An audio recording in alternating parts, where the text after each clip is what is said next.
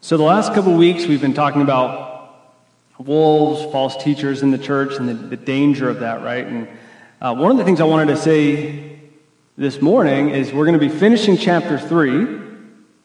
But if you read chapter 3 in its entirety, um, then you'll notice that Paul is kind of making one main point here. I split it up for the sake of being able to rant for a couple weeks, but really it's one main point and what we're going to see this morning is that the end of chapter 3 is really the response to these false teachers, the, the, these wolves that come into the church, the, the deception that kind of can, can creep in, um, the poor character. So, we did talk a little bit about how to defend that, how to be aware of it the last couple weeks. But this week, especially, with Paul finishing chapter 3, or with us finishing chapter 3, um, we're going to get into this uh, topic of the sufficiency of Scripture. Really, really, the question on, that we need to answer this morning is how do we treat the Word of God?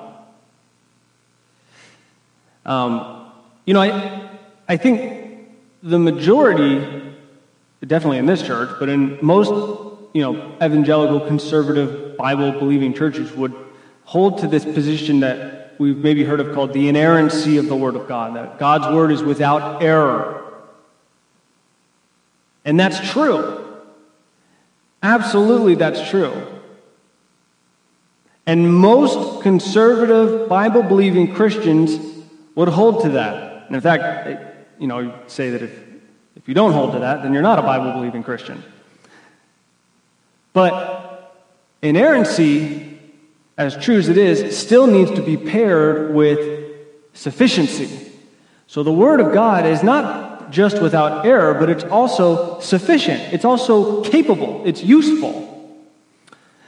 And sometimes that's where even conservative Bible believing Christians can miss the mark.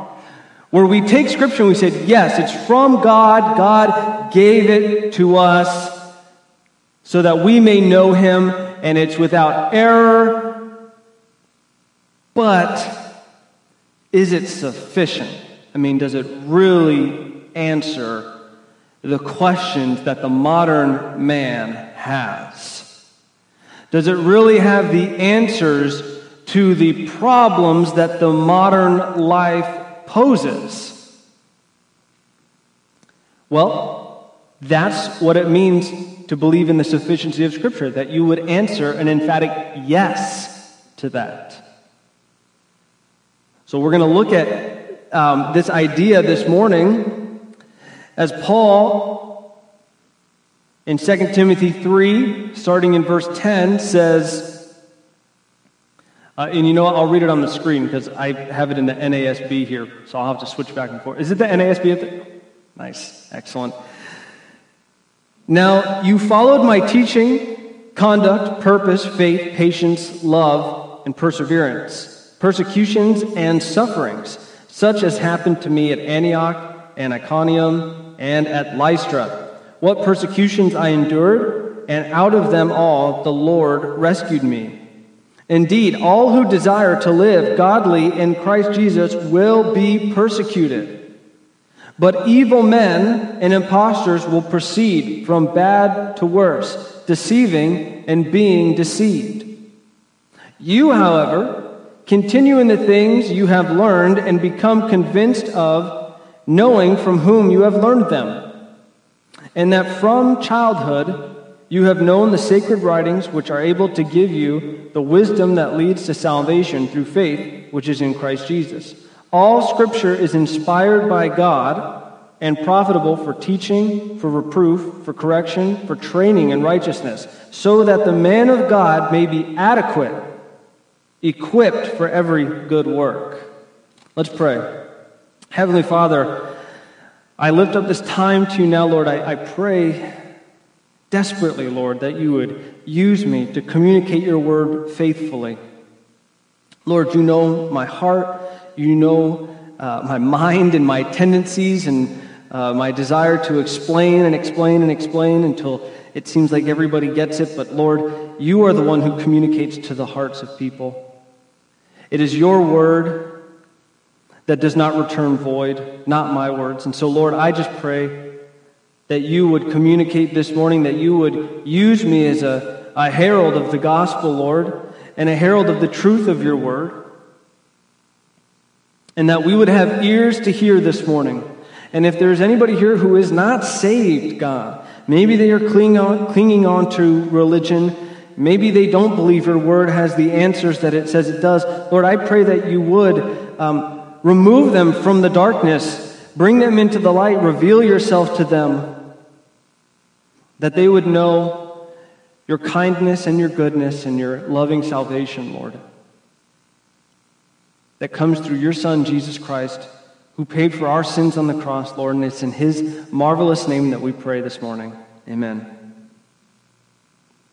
So, um, again, we, we want to focus on this idea of the sufficiency of Scripture, particularly in this context of, of what we're seeing with these kind of wolves and false teachers entering into the church. In fact, Paul, even in our passage today, has to make mention of that uh, halfway through his what he's saying to Timothy.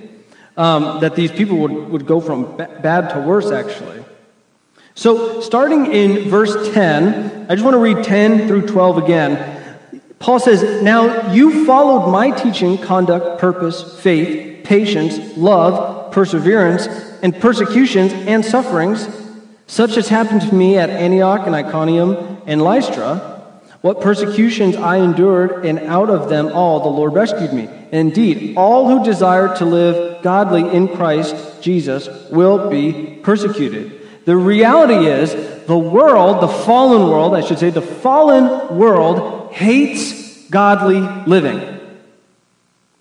Now, we talked about this, and I, I, I know I keep saying this when I go back to my Wednesdays, but I'm, I'm balancing them both here for us. But we talked about this a few weeks ago. Why does the world hate godly living? Historically, why has the world hated godly living? They, they really, the, the world really hasn't hated the fact that people like Jesus. The world hasn't hated that um, Jesus was a kind person, that um, you know he had some good miracles, and he, he said some, some really great things like treat others like you want to be treated. So, what does this mean? Where, where does that imbalance take place?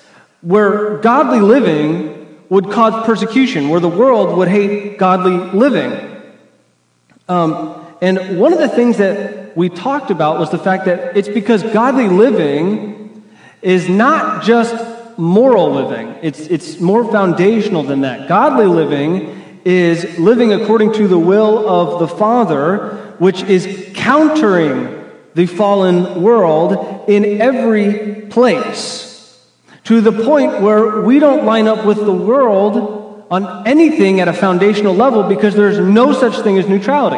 Paul tells us this. He tells us this in, in, in Romans 1. There is no such thing as neutrality. You are either on the side of God and his child, adopted into his family, a child of grace, or you are a child of wrath who is living in rebellion and hating God.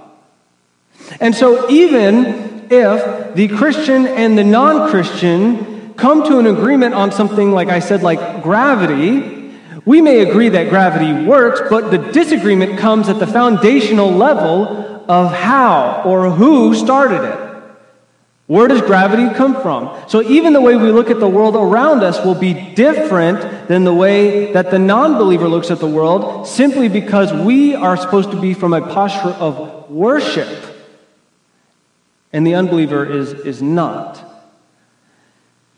So, this would then obviously lead into, I mean, something like gravity is really not going to cause too much of a stir. But in other areas, in other avenues of agreement and disagreement, when worldviews clash, it tends to become a problem. Now, just step back a second here.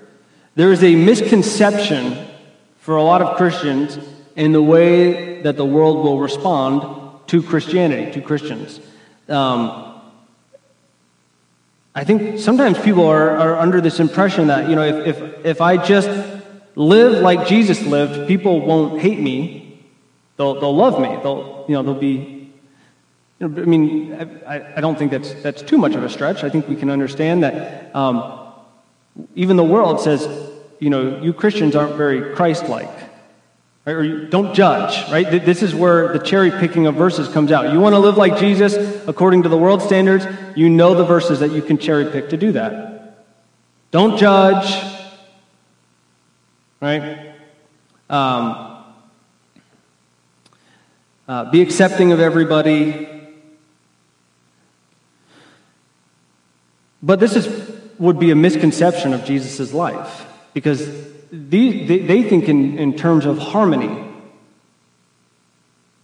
Um, and this is also a misconception of, of that, uh, this idea of what Paul's saying here, which is now you followed my teaching, right? Paul, Paul's speaking to Timothy, you followed me, my teaching, my conduct, my purpose, my faith, my patience, my love, my perseverance, even my persecutions and sufferings.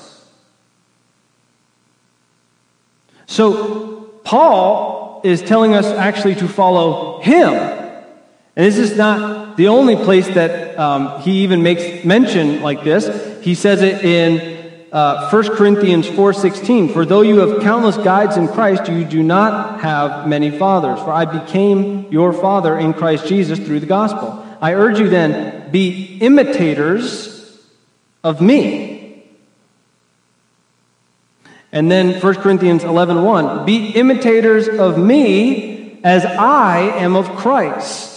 And then Philippians 3:17, brothers, join in imitating me and keep your eyes on those who walk according to the example you have in us. So Paul is affirming Timothy here saying, "You have done good at following my example. You have done good at, at, at listening to what I have taught, how I have lived, sticking by me uh, in, in all these things. And you, you've seen my conduct, my patience, my faith. And you followed these.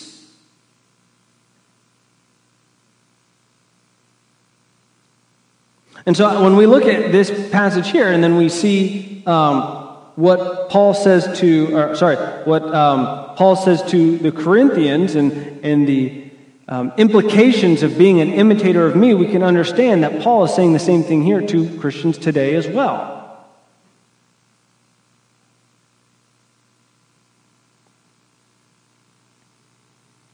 Why? Because Paul says, Follow me as I followed Christ. Ultimately, the goal is to follow Christ. Ultimately, Christ is the example.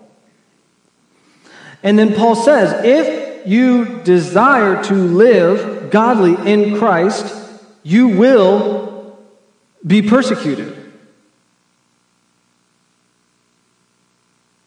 See, the world actually doesn't like the message of Jesus and Paul, and sometimes the world even, and even um, certain strands of quote unquote Christianity try to pit the two against each other. Because Paul seems harsher than Jesus. And then you might want to, I mean, have you actually read the Gospels? Jesus, Jesus can be pretty harsh. I don't remember Paul putting together a whip and driving people out of the temple. That was Jesus. Um, but the reality is, it's because that when you look at the real message of Jesus, when you re- look at the real message of Paul, it is an offensive message because it tells you that you must come and die. It, nobody likes to be told they're wrong, even about little things. People hate to be told they've been wrong about everything.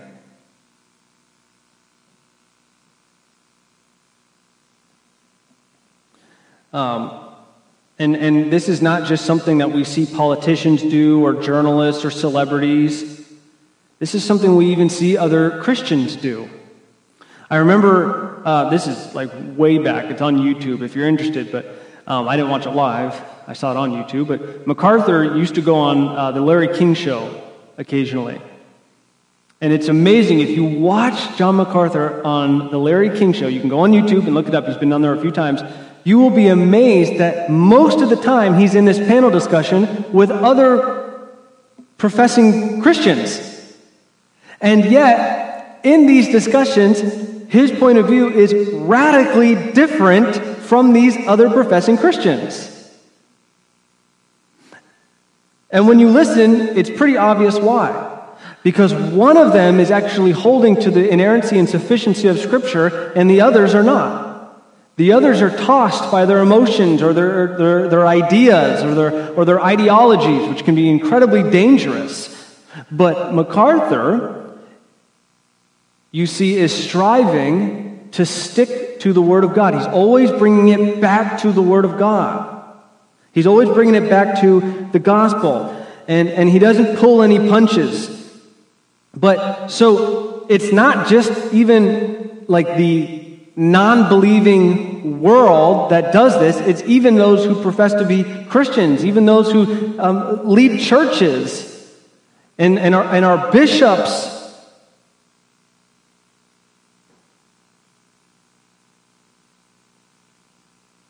If you choose to follow the Bible consistently, the world will hate you because really, when you get down to it, your God is an enemy to their gods. Everybody's worshiping something. You, every, every single one of us, and I think those of us who are in Christ now, when we know, when we look at our lives before Christ, we know we were worshiping things. We wouldn't have said we were, maybe, but we were worshiping things. We all had idols. We all had gods that we had made, most of them probably in our own image. And that puts us at odds with the God of the universe. And so when the God of the universe battles, so to speak, with our gods, um, for those who are not saved, that, that's, that's a message you don't want to hear. It's offensive. It's, it's, um, it's rude. It's, it's wrong. It's invasive. It's unwelcoming. It's bigotry. So, one of the things we as Christians, I mean, well, Paul has a verse like this indeed, all who desire to live godly in Christ will be persecuted. So, the question that we need to ask is um, if the world isn't persecuting us, why? I mean, I think that's a fair question. If the world's not persecuting us, then why? Now, this doesn't mean we go looking for issues. Sometimes, though, it does. Reminds me of anyone, everyone seen Braveheart here? Right, there's that scene where they're about to do battle and they send the, uh, the magistrates out to talk and, and try to reason with the British so that they don't have to battle, right? And then William Wallace rides out there and like, what are you doing? It's like, I'm going to pick a fight. Okay, well, that's not always a good idea, but at the same time, what you're seeing there is he's not being passive. These other people are being passive, and that's the problem. What ends up happening with the passivity is that um, you just are rolled over, right? And you actually end up becoming like the ones who are rolling over you. So while we don't go necessarily go looking for issues, this does not mean that the Christian life is also passive. It's a courageous life. It's an, act, it's an active life. But at the same time, we, we, we seek peace, we, we exemplify love and joy and kindness, and all this is done in loyalty to Christ and His Word. So we don't bend on His Word, we don't bend on what he teaches. So, my three big points this morning this is the first of three. I'm just letting you know ahead of time. of, the, of understanding the sufficiency of Scripture is if we are going to really believe and hold to the sufficiency of Scripture, there's going to be three things we need. The first thing is going to be a desire to live the text. And that's what we're seeing here, what Paul's talking about. We need to live the text. We need to live out what Scripture teaches us. So we have to ask ourselves are we living as Christ lived? Are we imitating Paul as Paul imitated Christ? And then we have to examine what that would look like. Right? We need a standard by which to judge this Christ like living, which is why we need the Word, because it's the only standard that tells us what Christ like living looks like. So, if we are going to live the text, we have to be in the text to do that. And we'll, get to that in a little bit here. Um, but really, um, we need to approach the Word of God with a desire to live it out in the world. One of the things that um, I was just listening to a, a, podcast yesterday, and one of the things that was discussed was the, the problem a lot of times with professors in the university is they go from high school to college to graduate school to do their PhD and then into being professors. And they never actually get out in the world.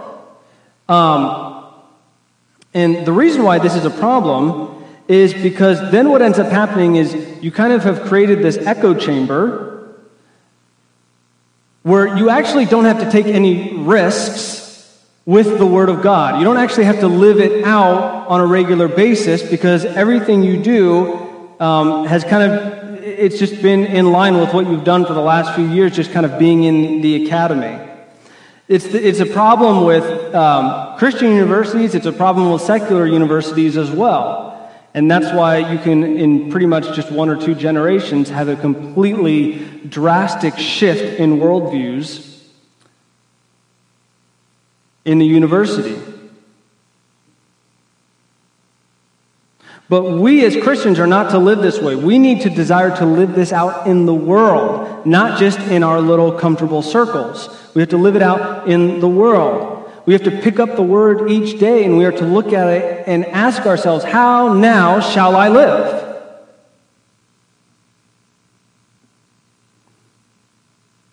How am I to love and treat others?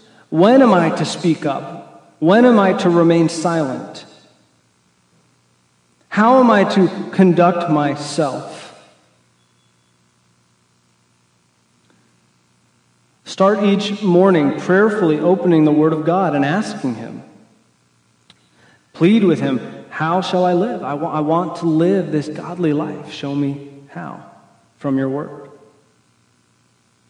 So then Paul moves on to verses 13 through 15. He says, But evil men and impostors will proceed from bad to worse, deceiving and being deceived. You, however, continue in the things you have learned and become convinced of knowing from whom you have learned them, and that from childhood you have known the sacred writings, which are able to give you the wisdom that leads to salvation through faith, which is in Christ Jesus. Deceivers deceive. You continue to minister to the, the word. Right? Deceivers are going to continue to deceive, Paul's saying. The people who are bad are going to go from bad to worse. That's what's going to happen. You stay strong. Right? You continue to minister the word of God. You continue to be the light in the darkness. You continue to be the salt of the earth. The reality is, false teachers, wolves, are always going to be here until the Lord returns. And they will continue to deceive. And they will continue to lead people astray. And we will see it happen. In fact, we even see it now just in the ways that um, Christians are responding to the tragedies in our nation. We have no unity.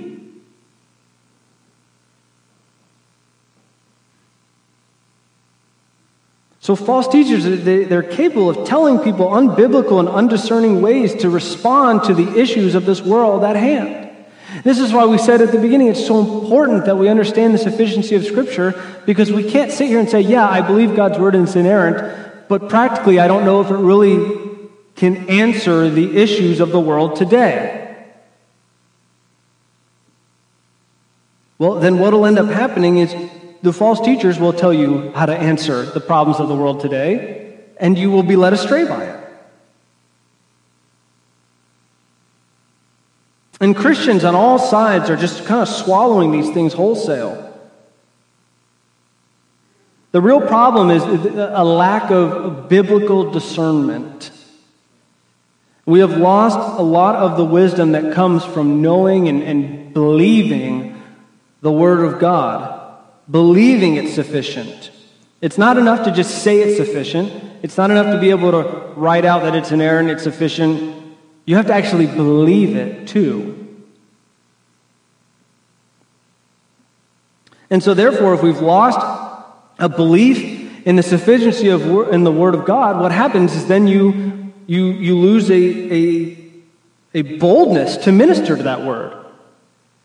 If you don't believe it's sufficient, you won't have the courage or the boldness to actually use it and, and minister to others with the Word of God, because quite frankly, you're not so sure it answers the question yourself.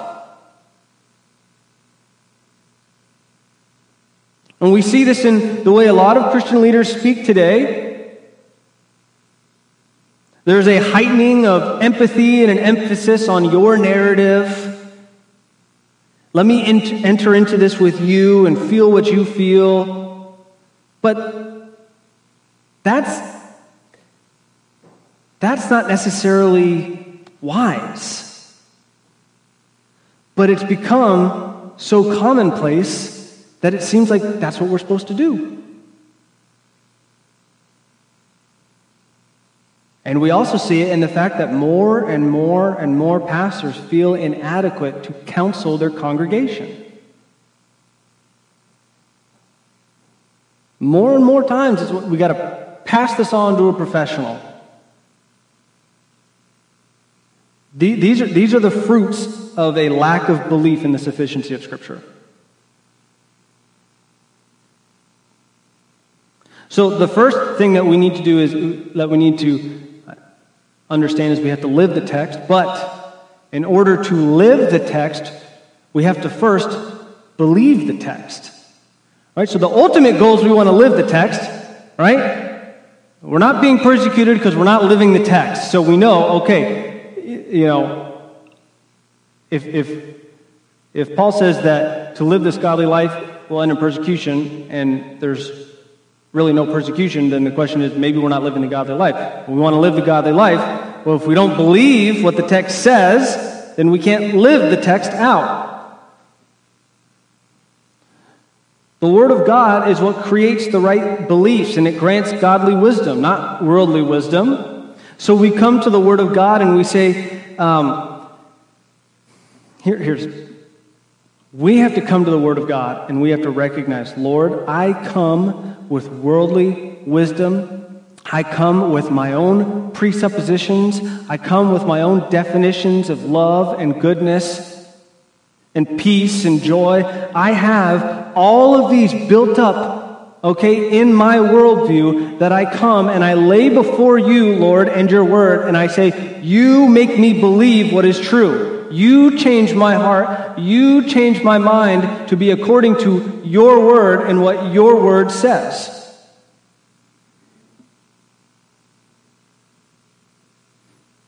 And this comes from believing who God is. Do we believe that God will do as he says he will?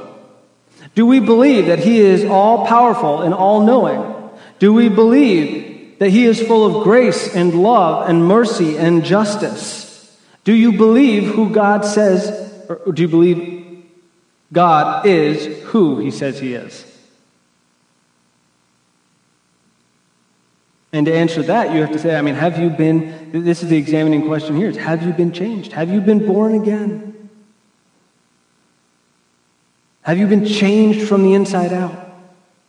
Has God's word spoken to your heart and convicted you but you don't just sit in conviction, right? That's what Judas did. He just sat in the conviction and was guilty and felt sorry for himself.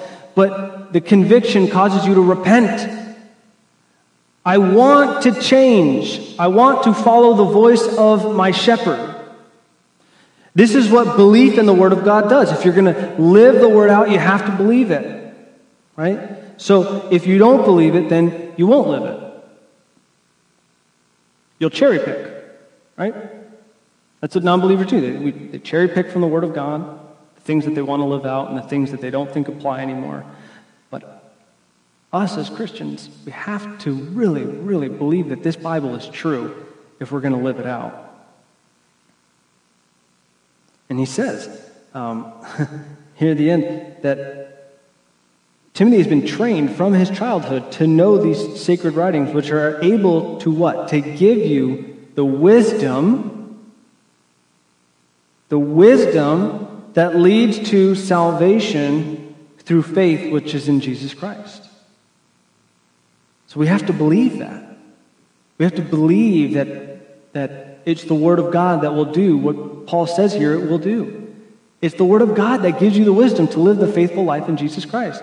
It's the Word of God that convicted each and every one of your hearts that you needed to be born again.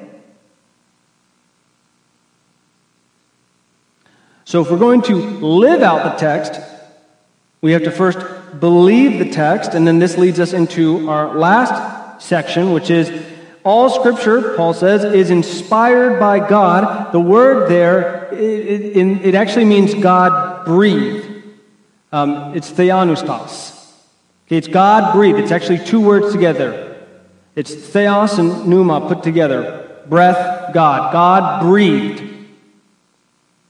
All scripture is God breathed and profitable for teaching, for reproof, for correction, for training in righteousness, so that the man of God may be adequate, equipped for every good work. So, what we need to do really, if we're going to believe the text in order to live out the text, we have to return to a reverence for God's word. We actually need to see that it's from God. And I know that seems simple enough, but Paul tells us this is, this is what it looks like when we believe the Word of God. We understand that it's used for teaching, right? The, the Bible, the Word of God teaches us what is true and what is holy.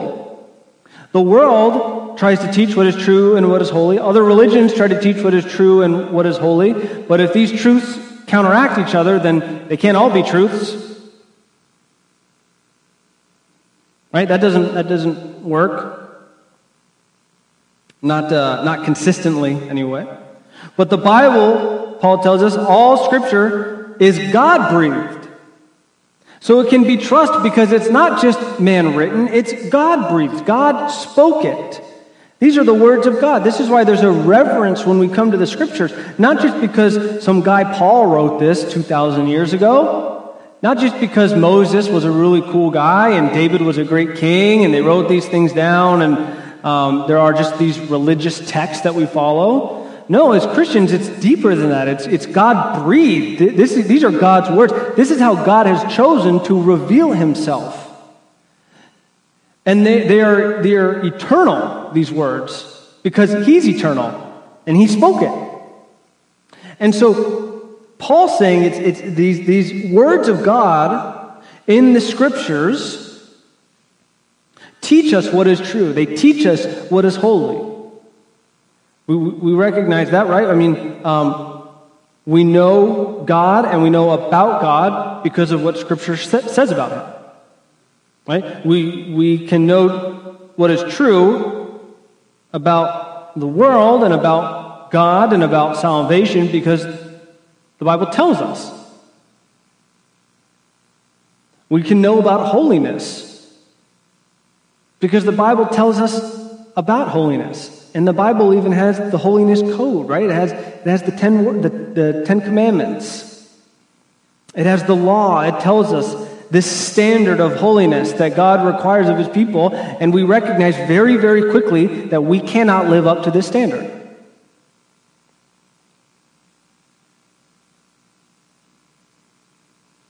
And I could go on and on about the things that the Bible teaches us um, but for the sake of time, we have to move on to reproof.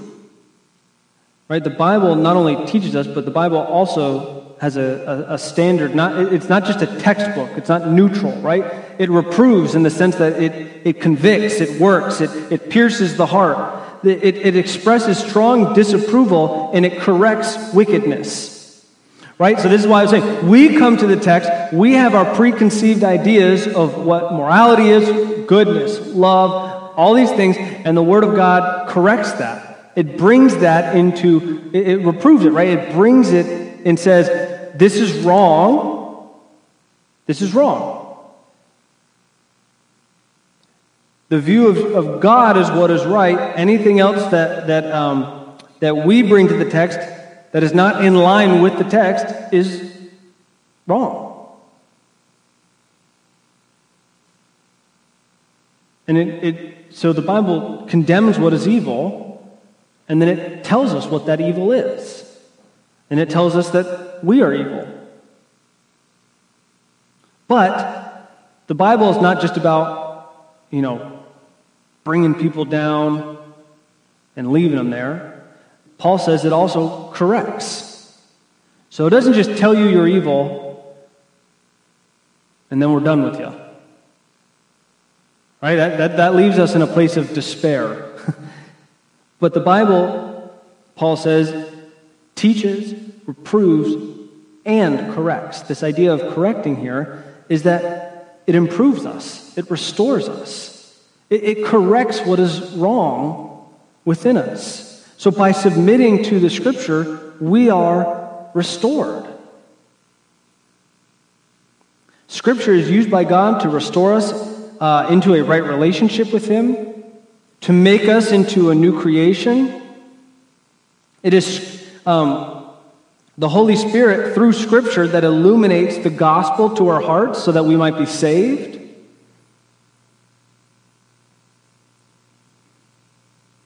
And then lastly, Paul says it, um, it's useful for training in righteousness. So Scripture not only teaches us, and it not only reproves and corrects us, but it's, it's our training as well. It trains us how to live this godly life. It, it, it teaches us about what is righteous, what is justice, what is love, what is kindness and, and, and mercy and grace. And how do we live these out on any sort of practical level? The Bible trains you for that. How do I become a minister of the gospel in a culture that is 2,000 years removed from when this was written? The Bible trains you for that. How do I deal with these sins that I'm holding on to that I, I can't seem to shake or get rid of? I mean, wh- where, where do I go with this? The Bible trains you. The Bible teaches you that. So the Bible teaches us how to be upright and discerning, what is fair, what is lawful, teaches us about righteousness and the idea of conforming to um, God's standard of holiness. And then it, Paul says that it makes, this, it, it, it makes you adequate and equips you. Right? The Word of God being sufficient is what makes you capable. It's what makes you capable of being able to be a light in a dark place.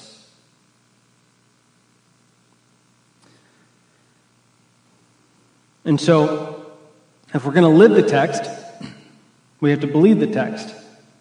If we're going to believe the text, we have to know the text. Okay? So that's our, our building blocks there. We want to live the text, but if we're going to live the text, we have to believe the text. Right? We have to believe Scripture. But if we're going to believe Scripture, we got to know Scripture. So here's what I'm going to do to, to end our time. It's be some application time for just two or three minutes here. So if you got notebooks, open them up. Um, Don, I was thinking about you. I don't know where Don went. Don, I was thinking about you in our conversation when I wrote this out, so I hope you hear it. we, we need to know the text, right? You will not live it if you don't believe it. You cannot believe it if you don't know it. The Word of God will teach you and reprove you and correct you. um, it's not like a pill to swallow. Right? This isn't this isn't the matrix where you get to lay back and get that thing connected in your head and then you wake up knowing jujitsu. Right? It's not like you get to lay back, think, and then you wake up and you're like, ah, I know the whole Bible now. You have to study it. Right? You, you, have to, you have to really, really what it comes down to is, is it's a lifetime of deep, devoted study which comes from a desire to know Him. Right? I want to know my God. I, I want to know Christ like living. I want to know Christ. And so I desperately want to know His Word. And therefore, it must be done right.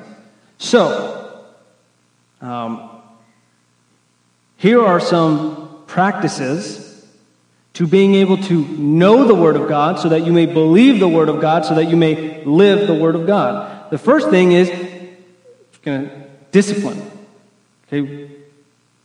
Ready? Discipline. That's the first one.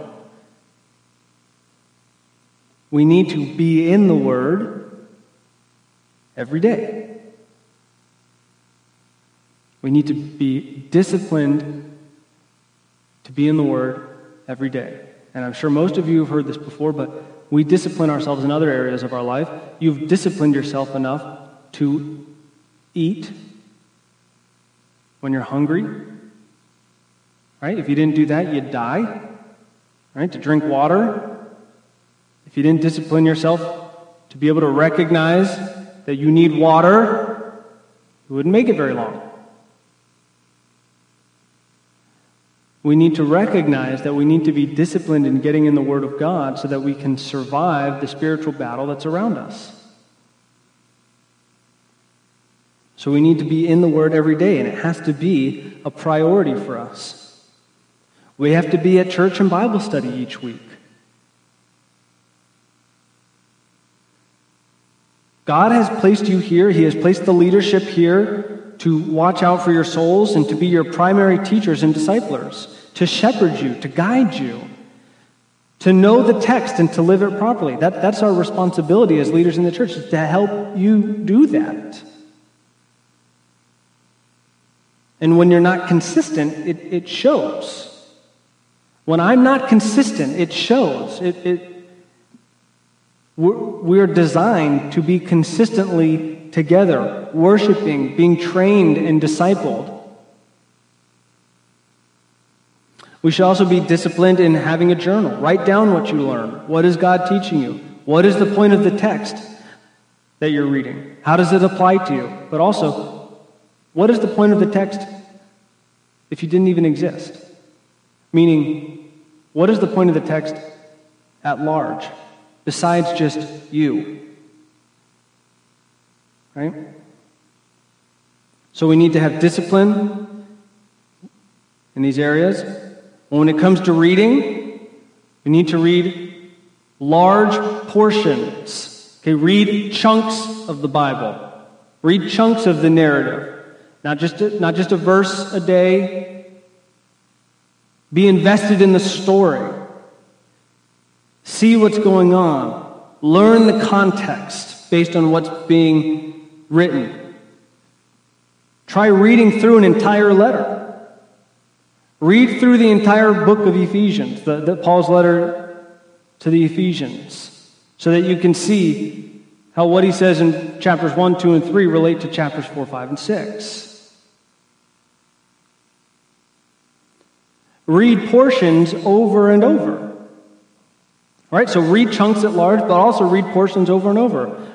Do something like read through Proverbs each month. There's 31 Proverbs, there's 30 to 31 days in a month. You do a proverb chapter a day. Guess what? In a year, you've read through the book of Proverbs 12 times. I guarantee you'll have more wisdom at the end of those 12 months than you did beforehand. Read a psalm a day, read through the Bible in a year, these, these kind of programs that are but ahead. But, but, but really, it's, it's, you need to be reading, and you need to be reading more than just like a daily bread, more than just like a verse or two.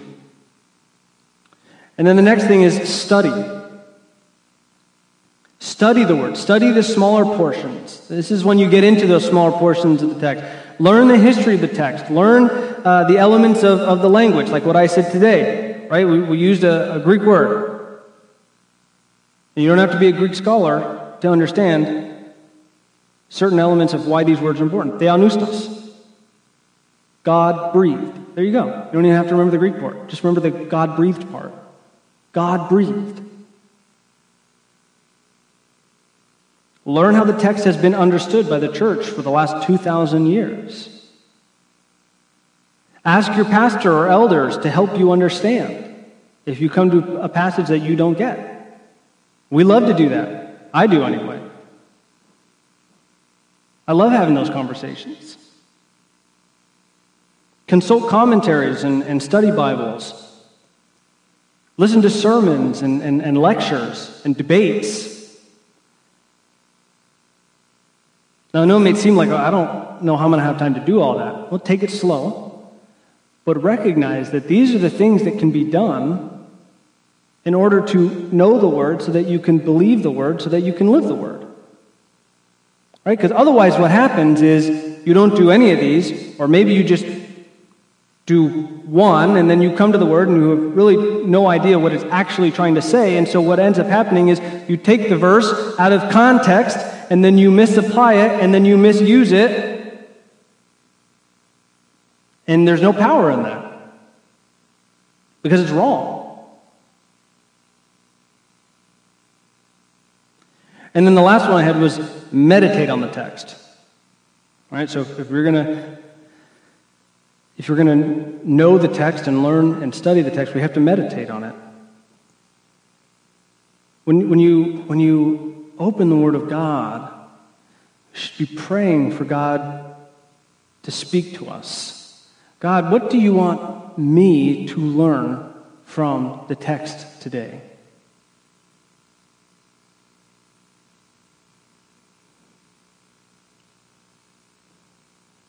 Ponder on it, right? Think about it. And then memorize it. This is um, from Psalm 1. This idea of meditating on the word. Most of our English translations have this Hebrew word hagah translated as meditate, but the idea is to mutter, to speak to yourself over and over again, which, if you understand the historical context, makes sense because they didn't have their Bibles with them. They had to go to the scroll that was at the temple, and they had to read it there. And the only way you're going to remember it is by memorizing it. So you would say it over, speak it to yourself, you, you proclaim it, you ponder it, you sit on it. And this is how we memorize and meditate on the Word of God. So I know I ended with a lot of instructions here, but let me just hit these main points one more time so we get this. The idea of these instructions is so that we would know the Word of God, right? That's the key. We want to know the Word of God in order that we may believe the Word of God, in order that we may live the Word of God, okay? So if we don't know the Word of God, then we don't really have any foundation for what we believe. And if we don't believe the Word of God, then we won't live it out. We'll live out something else instead. So, um, I hope that um, I hope that something from this, at least from that study part, was, was helpful um, going forward because I do want us to be a church that, you know, that lives the Word of God, right? We want to, I, I want to see each and every one of us living this Christian life out together. And so, therefore, we have to believe it. Have to believe the sufficiency of the Word of God. And in order to do that, we have to study it, come together and study it at church, at home, talking to each other about it. So it's great to see everyone again. It's uh, so nice to be able to look out and see so many faces. And um, I'm gonna let me just pray for us now. I almost said that we'll have lunch, but we don't have lunch. No lunch today. um, there's lunch at home if you guys go home. You've probably got something in the fridge. Heavenly Father, Lord, I pray that we would have this desire to be students of your word, that we would know you more and know what you said more and more, so that we would have stronger belief and that we would have a stronger testimony in our lives, Lord, to live this out for the world to see, Lord. I pray that, ah, Lord, each and every one of us just grow that desire in our hearts to know you. And Lord, I pray that each and every one of us would recognize how amazing your saving grace is. How awesome you are, God, that you have saved us from our sin, that you have ripped us out of the world and made us into new creations. And Lord, I thank you that we know this because you, in your wisdom and in your love, gave us your word. And you gave it to us in such a way that we can trust, Lord, that it is holy and, and reverent and inerrant, Lord, and also sufficient. We thank you and we praise you in Jesus' name. Amen.